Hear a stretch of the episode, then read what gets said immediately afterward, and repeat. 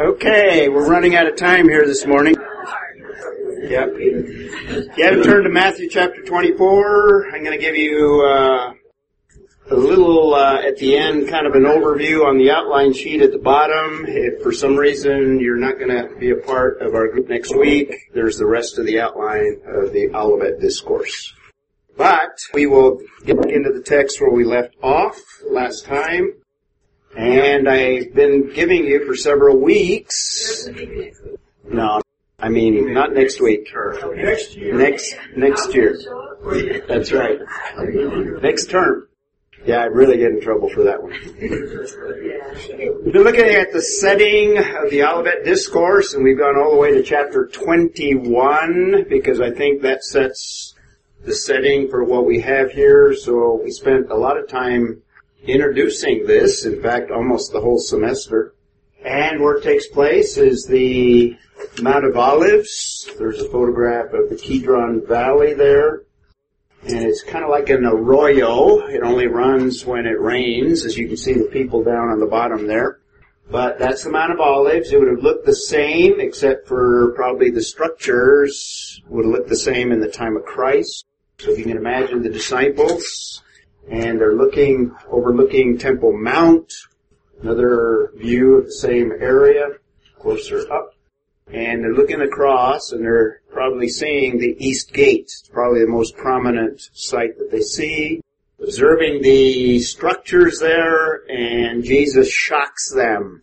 He says in verse 2 that not one stone is going to be left standing. And this basically confirms what he's already announced to them that the temple is going to be destroyed. And as a result of that, they have questions in their minds, and the main question, when? Now, Jesus doesn't answer that directly and clearly. He says there's going to be a destruction, but he doesn't answer that. Instead, he gives them his exposition on the whole area of Bible prophecy. And it's a summary of Bible prophecy.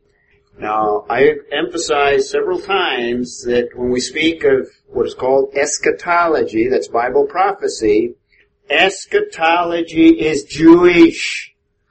Don't forget that. When you study eschatology, eschatology is Jewish. It's tied to covenants. It's tied to Old Testament prophecy. It's tied to Jewish expectations. It's tied to everything that God has said concerning the nation of Israel. The nation of Israel still has a history. That's why we looked at the book of Daniel, because Daniel gives us the rest from Daniel's time frame. Daniel gives us the rest of Jewish history. And from that, and also putting together the New Testament, we realize that there's still one week left of Jewish history before the consummation of the age. And it's called Daniel's 70th week. And I made a big point last week that this is a very important time frame. And what we have in the Olivet Discourse is an exposition of that time frame. So there's some preceding events. Now even in Daniel's passage, there's somewhat explicit with the first word in verse 27. After the cutting off of Messiah, there's a gap. Nobody knows the time frame of that gap. In fact, uh, we don't even know. In fact, Jesus himself in the Olivet Discourse says he did not know in his humanity. No one knows, not even the Son is what he says. Verse, what is it, 34 or so? Well, there's preceding events. He's already announced that he will die. Daniel calls that Messiah being cut off. Daniel 9:26. We won't look it up. We read that. Secondly, he's also talked in Matthew 20, not too many days before, and he has announced it several times that he will be crucified. He will die, but he will rise from the dead. The last announcement, chapter 20 verse 19. So that is something that must take place. There must be a church age. Jesus also in Matthew's account. Very briefly, the disciples have no concept what, what it is, but he says he will build his church upon what Peter says in Matthew 16, 18, based on Peter's confession. That's the foundation of the church, that Jesus is in fact the Messiah. He recognized that. So there's a whole church age. Now, even if the disciples understood and had a concept of the church, like Paul in the first century, still anticipated that this would be a short period of time and Messiah would return. But the church age must come. We've been waiting 2,000 years. So church age. There would be preceding that, obviously, a 70 AD judgment. In the minds of the disciples, all of this would take place within a relatively short period of time, perhaps even before 70 AD. They might even thought that what Jesus is talking about in the Olivet Discourse, and he is to some extent, not recorded in Matthew, but recorded in Luke's account. We'll look at that passage later on in Matthew 24, 2, 70 AD is, I think, very clearly predicted. Not the date, but the destruction of the temple, the city, and the entire nation. So that precedes what Jesus is teaching. And because there's a church age, the New Testament tells us, what would you say in terms of prophecy, kind of associated with Jewish eschatology? If there's a church, the church is removed. So Eschatology does not deal with, in major ways, the church. So it's almost a completion of this period of time called the mystery. A mystery. So there must be a rapture. And the central passage, I should have put it down, 1 Thessalonians 4, 13 through 18. And we also know from Daniel, there must be a covenant that is signed. Jesus doesn't talk about that but there must be a covenant signed according to Daniel 9:27. These are all preceding events before what Jesus starts off with in, in Matthew 24 verse 4. And that's where we'll pick up. So all these events must precede what Jesus gives. And what Jesus is doing is looking way down the road. And there's lots of details. We'll, I'll bring some of those details out as we get into the biblical text. In fact, starting with uh, even verse 4. Does that make sense? Is that clear? Yes, yes. This is what you need to do to put yourself into the disciples' thinking. All of this was fuzzy in their thinking. We can look back as Monday morning quarterbacks and see clearly that all these things must take place. In the minds of the disciples, it's not real clear. They almost thought that it would all happen very briefly, very shortly. In fact, they, even the death and resurrection was very fuzzy in their minds. Church, even in book of Acts, after the Pentecost, is still fuzzy. And there's evidence I can show you from it. So, keep those things in mind. If you want to plot all of that, on a Wednesday before the crucifixion, on Friday, Jesus is giving them the Olivet Discourse. This is the final week kicks off the week on Sunday with the triumphal entry of Christ into Jerusalem. And historically, the 69 weeks of Israel's history, 69 of them, end on that very day that's been calculated out. The end of the 69 weeks. The Olivet Discourse on Wednesday and deals with these future periods of time, particularly the seven years but also deals with the kingdom age, which is a thousand years. That's Daniel's 70th week. So Israel still has a future. That's why they're in the land today. And then there's the URD. Remember that one? Unresolved discourse. The unresolved discourse, yeah. now, the upper room discourse where Jesus makes a little bit clearer principles of the church age. He talks about things relating to the new covenant, he speaks of Pentecost, which would be the birthday of the church. So he's giving him a little bit more detail. He even gives the first announcement of the rapture in the upper room discourse. So they don't have any of that yet. And the rapture is a mystery. Paul calls that a mystery. So that's the upper room discourse. And then we have Messiah cut off as Daniel predicts. In other words, the death of Messiah, crucifixion.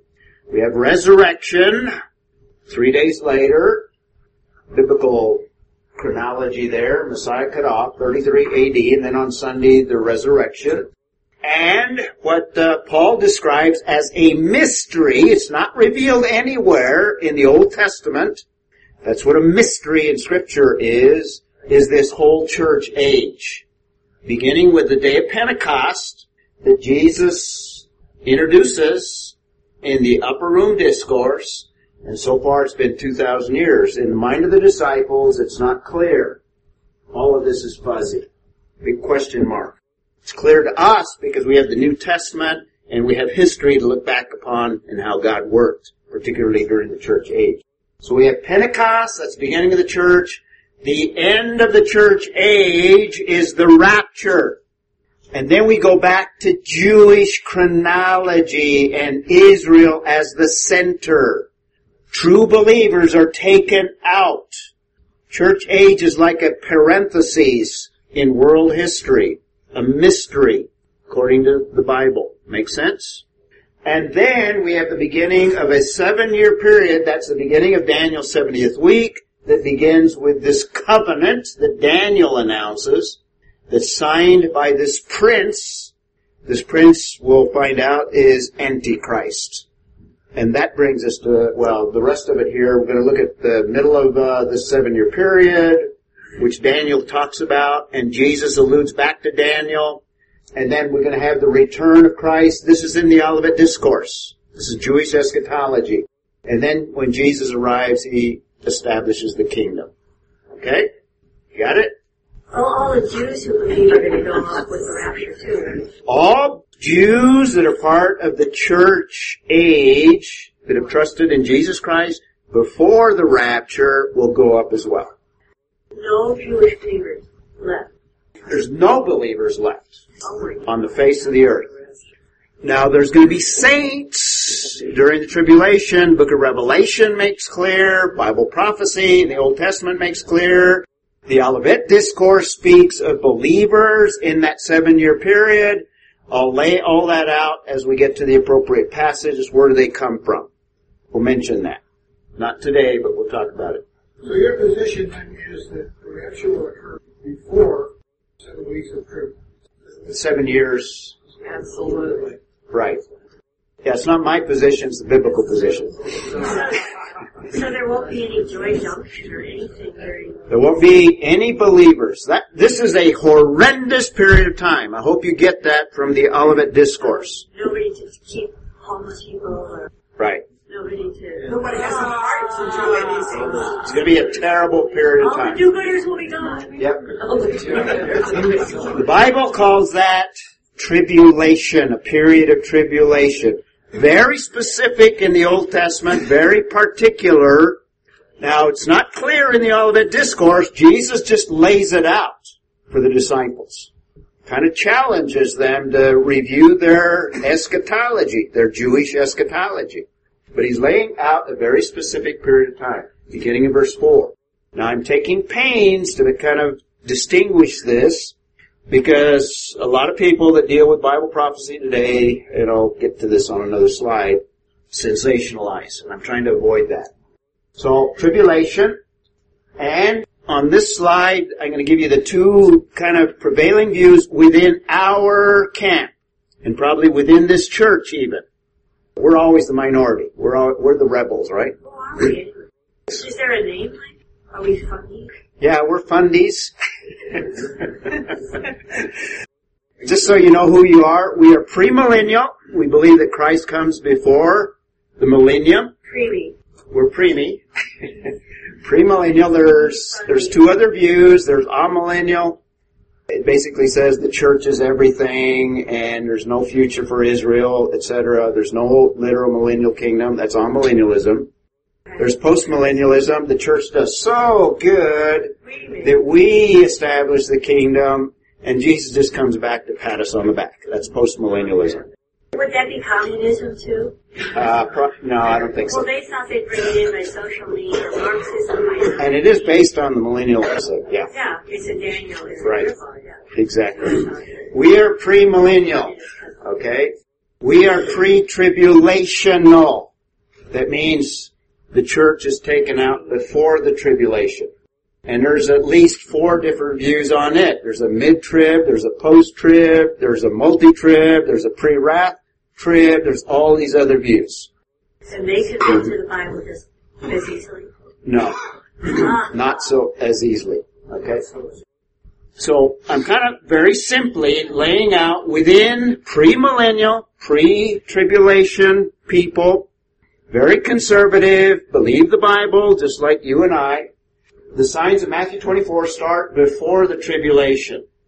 But what it's doing is it's mixing another approach to Bible prophecy called historicism, and I gave you a little background on that in our second session, I think.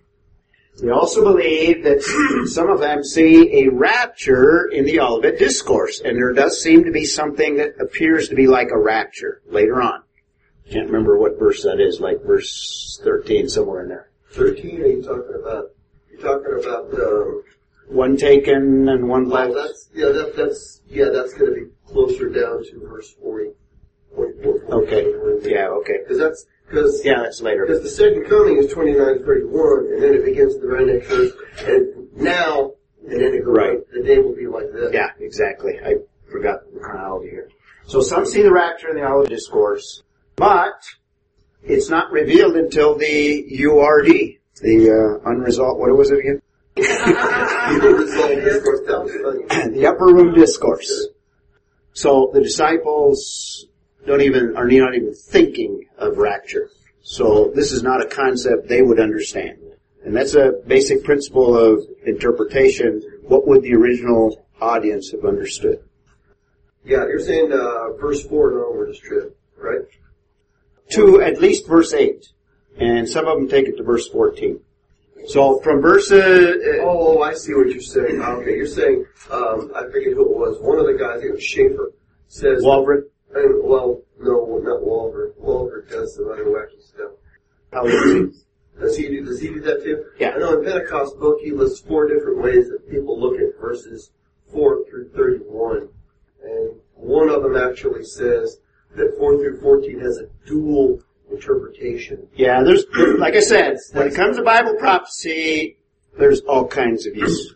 So you have to be very precise, very careful in your interpretation, very consistent, if you will, particularly in your hermeneutics.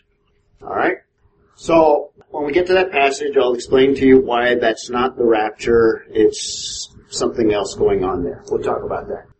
The position I'm taking, and, and by the way, you know, study for yourself. Don't believe me.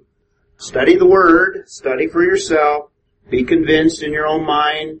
Uh, we still might differ, like Jeff and I, on some of the little details. But I believe that Matthew 20, what Jesus is laying out is Jewish eschatology. It doesn't have anything to do with the church. The disciples had no concept of the church. They were not thinking about church things. So they should be thinking about Daniel particularly. Therefore, Matthew 24 is mostly future after the church age. And I should say the Olivet Discourse. The exception is 70 AD, which Luke deals with. Matthew does not. Other than verse 2 where he announces it. But in terms of the prophetic part, it doesn't deal with 70 AD.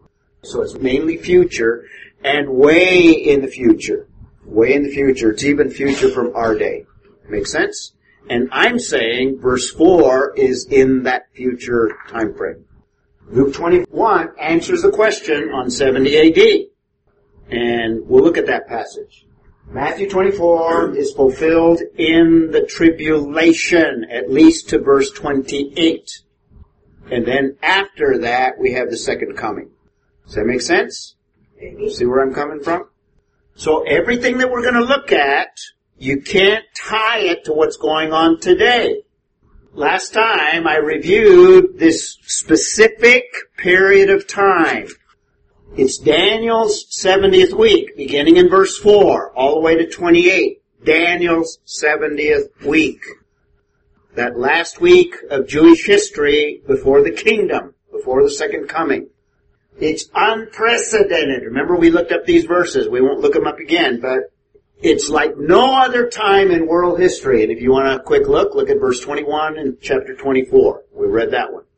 It's also great. It's described as great, even in that verse, verse 24, 21, and book of Revelation, chapter 7, 14. We looked at that one last time.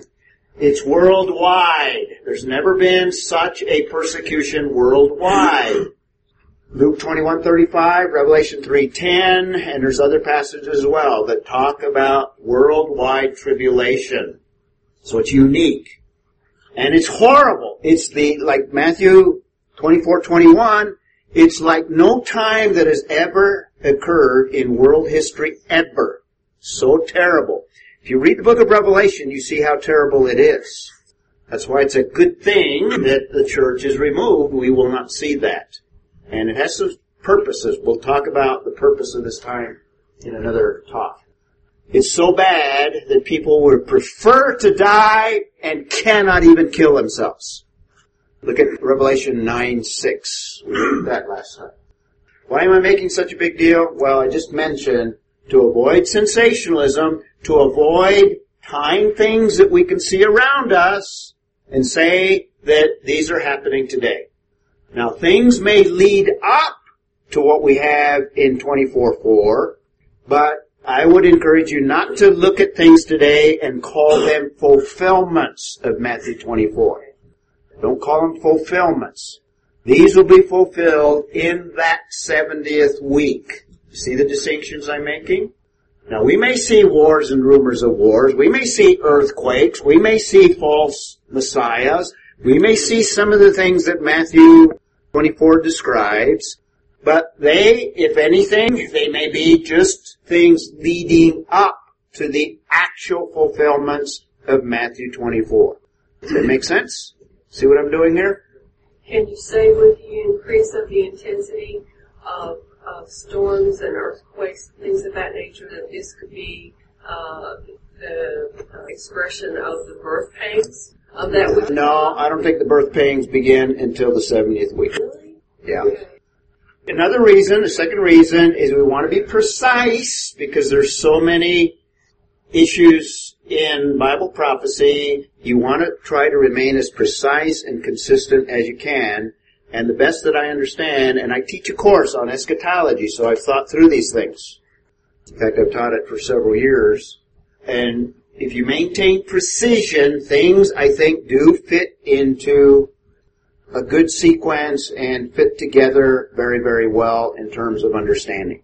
But you have to start with some of the fundamentals. You have to start with a grammatical, historical, contextual approach to interpreting scripture. In other words, that's the basic approach that is accepted amongst all evangelicals.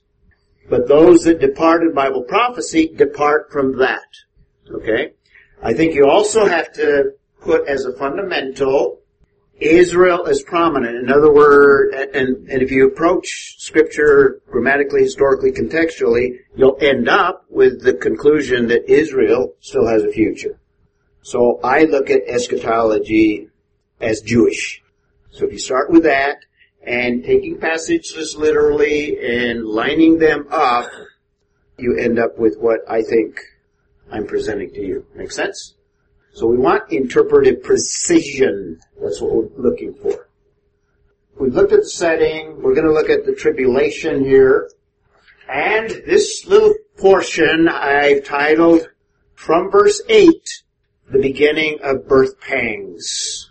That's what Jesus says in verse 8. If you skip down there, we'll get there. Verses 4 through 14, the beginning of birth pangs. That's not all of Daniel's 70th week, it's just the beginning of it. And a lot of you have had babies, not very many of you men that I know of. You that have had babies, you probably reflect, that's probably the most painful period of time you've ever experienced, right? And what led up to the birth? Birth pangs, and what's characteristic of that? I have no idea what it would be. Increase in frequency And intensity. and intensity. Am I a good medical doctor so far? All right. Okay. This is an image. In fact, it's a prophetic image. It's an image that you can find in the Old Testament, and you also can find it in 1 Thessalonians 5, verse 3, where Paul uses the same image. The idea that this period of time is a period of severe pain on the world, worldwide. Men will experience birth pangs as well. And you women are saying, yay, finally. Huh? And the image is that things will continue to de- deteriorate. There'll be an increase in difficulty through this period of time. It gets more difficult as time goes on through the seven years. And it totally just almost collapses at the end and the intensity is raised continually throughout the seven years. In fact, it begins somewhat peaceful. I'll kind of show you that in a And moment. the trib begins with birth pain? It's right the now, beginning of birth pangs. We don't have anything now. No, right now we're not even pregnant yet. Birth pains start after the rapture. Right. So this is an analogy that is used by Jesus, and Paul picks up on it in 1 Thessalonians 5 3. An analogy of what it's going to be like before the second coming, the end times before the second coming. The end of the age that the disciples ask. And they're totally aware of a church age, so this is at the end of a Jewish age that has a church as a parenthesis, and then there's a short period of time of seven years at the end of that age. Then there's a birth, if you will, or there's the joy and the, which is the, the analogy is the second coming. If you want to plot this, the beginning of birth pangs, verses 4 through 14, is the first three and a half years. Verses 4 and 5 is the first birth pang. Now it comes mildly, you might say. Its deception is un- unnoticed even. In fact, uh, people are deceived by false Christs, verse 4 and 5. So we need to look at those two verses. And verse 4 is a warning not to be misled. Now, I'm not going to focus on it today, but later on I'm going to focus on the purposes of eschatology. Why does God give us the future? There are several of them. One of them right off the bat. Bible prophecy warns us to be prepared for what God has. So that's probably the major application we can draw, is we need to do everything to prepare for whatever God has. Not just for eschatology, but that's one of the purposes of Bible prophecy is to prepare believers to face adversity. And all of us will face adversity. And all of us probably in this country are going to face adversity in the near future. We're seeing the beginnings of that already. So, it's a warning not to be misled because in the midst of turmoil, it's easy to be scammed, if you will. It's easy to be deceived. It's easy to fall into traps. And the guard against that is understanding what the Bible teaches. So you need to be in the Word. You need to understand Bible principles. How to deal with adversity. How to deal with situations. And what God is doing in the world is helpful. And that's why He gives us Bible prophecy. Jim? Since we are to view this as, as being Jewish, Yes. And future. Jewish and future. or in verse 9 and so on, the, the liberty of tribulation, only bad people, that's to the Jew. Yes. Yes. Definitely. Yeah. But, because it's scripture, and we're reading somebody else's mail, if you will, when you read 1 Corinthians, you're reading somebody else's mail. You're reading a letter that was written to the Corinthians. But because it's inspired, it has a broader audience, and we can draw application from it. But it's always secondary to the original audience. Does that make sense? Scripture is God breathed. Yeah, because all scripture is God breathed. So you would say then it, it applies, but we are not the fulfillment, or there's application. Yes. We're going to experience, but we are not the fulfillment. Of Exactly. That tribulation age, the period that live in that age, they are being warned, but we can apply what they will need to apply to similar situations today. And that's the case with all the scripture. So verse 4, Jim. Well, uh, this uh, question must be prepared. Uh, the, uh, that preparation has to do with our faith. It Yes. has to do uh, with us learning uh, God's promises, trusting Him by experiencing His His uh, His faithfulness. Right. The promises that he's made. Right. Like, Applying his promises, yes? We won't be taking on we're able, but he'll, he'll provide us the way of escape for him. Yes. And so we know that he gives us endure whatever's coming. But we have to know that. We have to know that and we have to trust in it. If we don't trust in it, then we're gonna kind of be a little wobbly and fall into some of the traps. A perspective that's been very helpful to me is the following. If I got a, an email from Jesus today saying, Bill, I'm coming back on Wednesday, would it change anything in your life? And the answer ought to be no. Ought to be. Yeah. The answer ought to be no. That we should live every day as if it were coming tomorrow. Right. And if we knew he were coming tomorrow, it wouldn't change anything in your life. Yeah.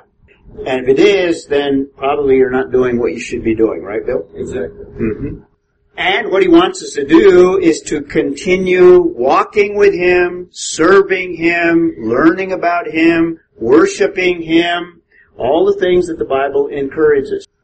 We're not to go off in a cave somewhere, hide and wait till he comes, like some groups have done. Right.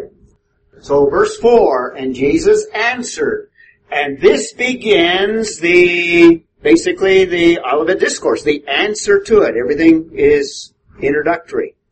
Jesus answered and said to them, see to it that no one misleads you.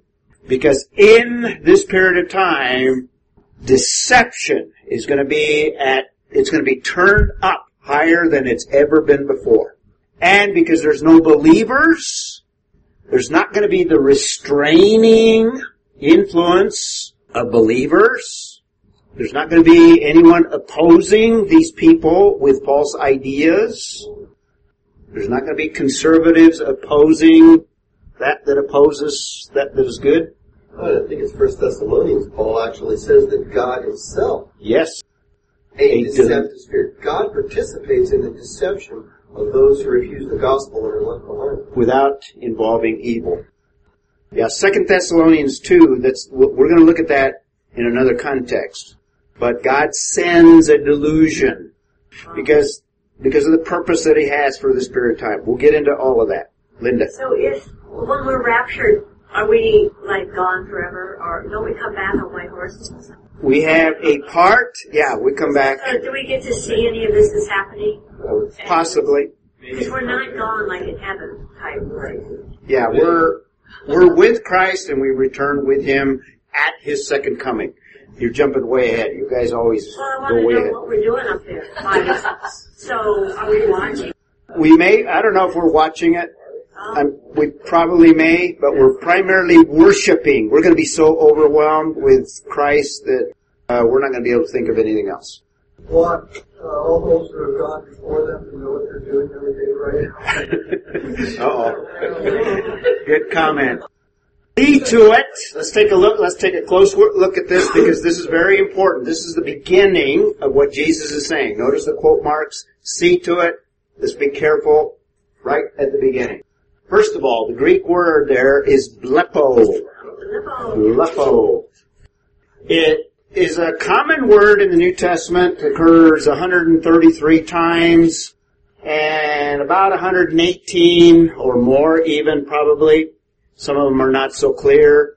Just has the idea of seeing something. Seeing or observing. Very basic meaning and that's the most common usage of the word blepo. But in some contexts, and you might get the hint, probably this one, it has a probably more of a forceful idea of not just seeing, not just observing, not just looking at something, but it has the idea of warning, or you might have the, the idea of keep your eyes open. In other words, be aware, be alert. And there's several, pa- well not several in comparison to the 133, but there's a significant number that has the idea where they are warnings in different ways. Sometimes it's even translated, take heed in some context. This blepo, this word blepo. In some context, beware. So it has the idea of beware, take heed. For example, in Matthew 12, uh, 38, it says, beware of the externalism of the scribes and the Pharisees. There's dangers there. Beware of it. In Acts 13:40 it says take heed in relationship to unresponsive to the gospel because if you don't respond to the gospel, your eternity is in jeopardy here. So take heed. In 1 Corinthians 3.10 it says, be careful. And in these contexts, that same word is used, blepo. Be careful how you build on your foundation in Christ, because you can go astray. In fact, you can fail to build, so be careful. So it's translated, beware, take heed, be careful, and in other contexts, similarly, Ephesians 5.15, be careful how you walk, because there's dangers out there. There's things that trip you up. The whole spectrum, from little things to big things. It's also used in reference to false teaching.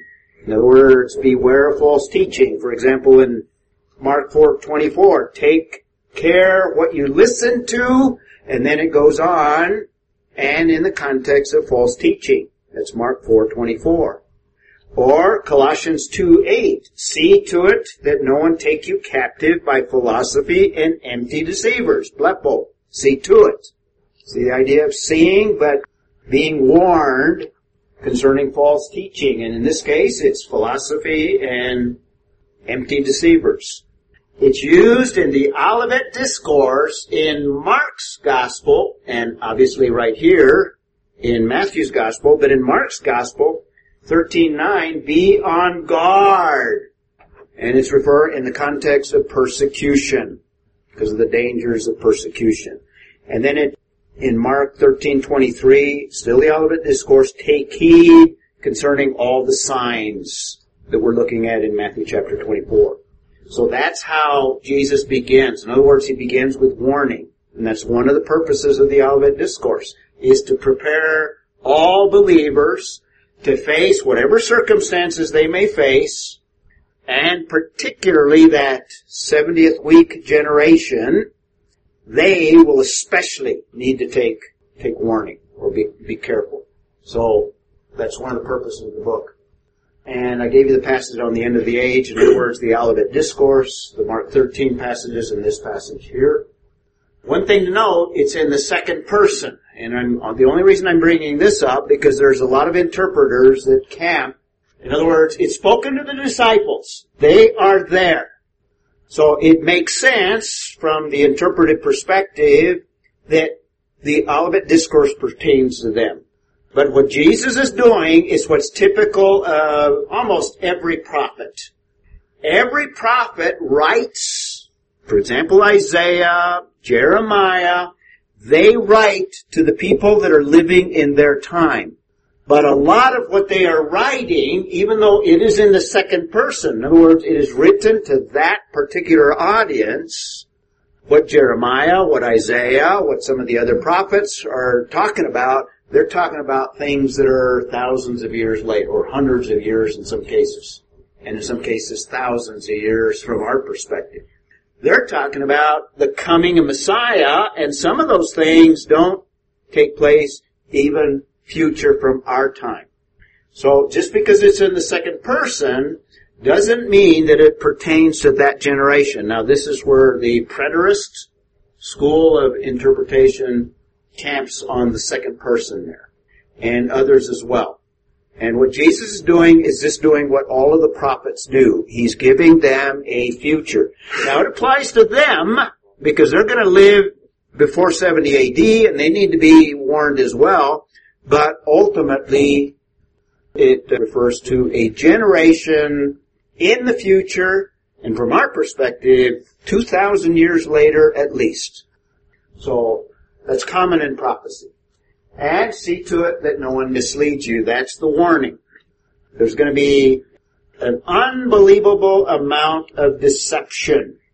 Now we're seeing deception in government today but that's nothing compared to what, you, what people will see during the 70th week. Even the nation of Israel is going to be deceived. So Ray, can I say one thing about that? Yes. Yeah. Go back to the slide. So it's important to know that hey, we can be misled, and two, how do you keep from doing that. I think is what Jim talked about. When exactly. Before, is know God's promises. You're in the Word. You have a relationship. Right. That type of stuff. And by the way, a lot of people today in the church are misled and are deceived because they're believing doctrines that are not biblical. Right now, it seems that the Bible says if you don't deal with God, the gospel, the truth, Yes, He makes you right then a fool. Like you become you become a fool. Something happens to your intellect. So that's sort of scary. That's scary. Because yeah, because then That's like the once you're, passage once you're blinded, you get more blinded, and it's hard to harder. To, Linda's talking about. There is a principle when God reveals Himself. If you respond negatively to His revelation, in other words, to His word, you become hardened. right. You become hardened, and the more that you have revelation, the more hardened you become, because you're more responsible for the revelation that you have. So it's very important to respond to all revelation positively, and then God not only works within you to open you up and to cleanse you and do all the things that you need, and gives you further revelation that adds to that so you grow. A good analogy would be the place of Egypt. As the plagues of Egypt are going, it's in the beginning it starts with and Pharaoh hardened his heart, and Pharaoh hardened his heart, and Pharaoh, and then a little bit later on, right about to the seventh plague, it says, and God hardened his heart. That's right. God hardened his heart. In other words, he solidifies what you have already done, and what you are doing is you are coming under greater condemnation of ultimately. Okay, let no one mislead me. Dr. Toussaint, in fact, I was able to see him in Dallas. He's a neat, neat saint in his 90s now. He says the disciples thought that the destruction of Jerusalem with its great temple would usher in the end of the age. This is what I've been telling you. The Lord separates the two ideas and warns the disciples against being deceived by the destruction of the Jerusalem temple. In other words, you, they're going to see the Jerusalem temple destroyed. They're going to think, oh, okay, Messiah is going to come, and they may fall for these false messiahs. So he's warned the disciples against being deceived by the destruction of Jerusalem, of Jerusalem and other such catastrophes, the razing of the temple and the presence of wars and rumors of wars do not necessarily signify the nearness of the end. In fact, what they suggest that the period is going to be a little bit longer than the disciples anticipated. It's going to be longer. Verse 5, and we'll conclude with this. There's a danger of false Christs. Danger of false Christs. Jesus answered and said to them, See to it that no one mislead you. That's verse 4. For many will come in my name. Many will come in my name. Now we'll have to pick up there next week, or next time, not next week, next year, when we meet. There's going to be many that say, I am the Christ, and will mislead many. Now, I want to discuss this and explain the difference between what a lot of people are saying today and what have said, have been saying since the first century, and even before the first century. In fact, Josephus talks about many false Christs in the time preceding Jesus. There were false Christs. And we'll conclude with 1 John 2.18 because what John is talking about here, and remember John writes at the end of the first century, he's talking about something distinct from what Jesus is talking about. At least I'm making the distinction. Jesus is talking about false Christ way in the future. John is talking about first Christ that existed in his day. And there have been false Christs ever since. And I'll give you some other info on that. But let's just conclude with this passage and think about that and the next few weeks we'll come back. Children, it is the last hour, and just as you heard, that Antichrist is coming.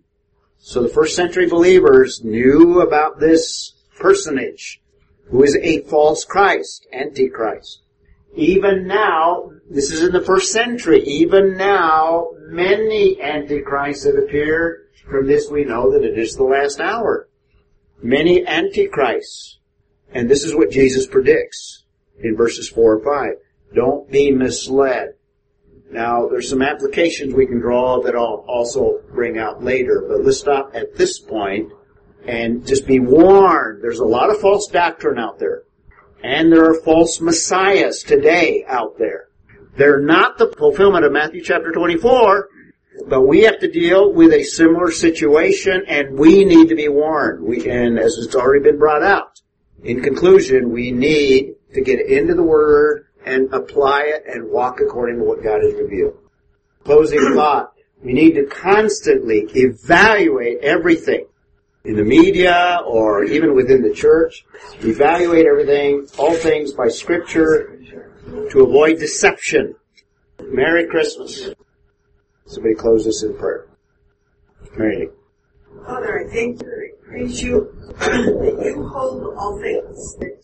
Everything that we see going on around us is under the power of your orchestration and your planning. So I pray, Father, for us in the class that we will indeed be focused on you, that we will be hiding your word in our hearts so that it will be a warning when we encounter false teachings, uh, things designed to mislead us, Father, I pray that you will use it so in our lives, so that we can live before you and before an unbelieving world to be a light of Jesus Christ as long as you allow us. Commit this class to you, and I commit this time as we celebrate your Son and his arrival here. Uh, Father, work through us to that we might have a part of your plan. In Jesus' name, amen. Amen.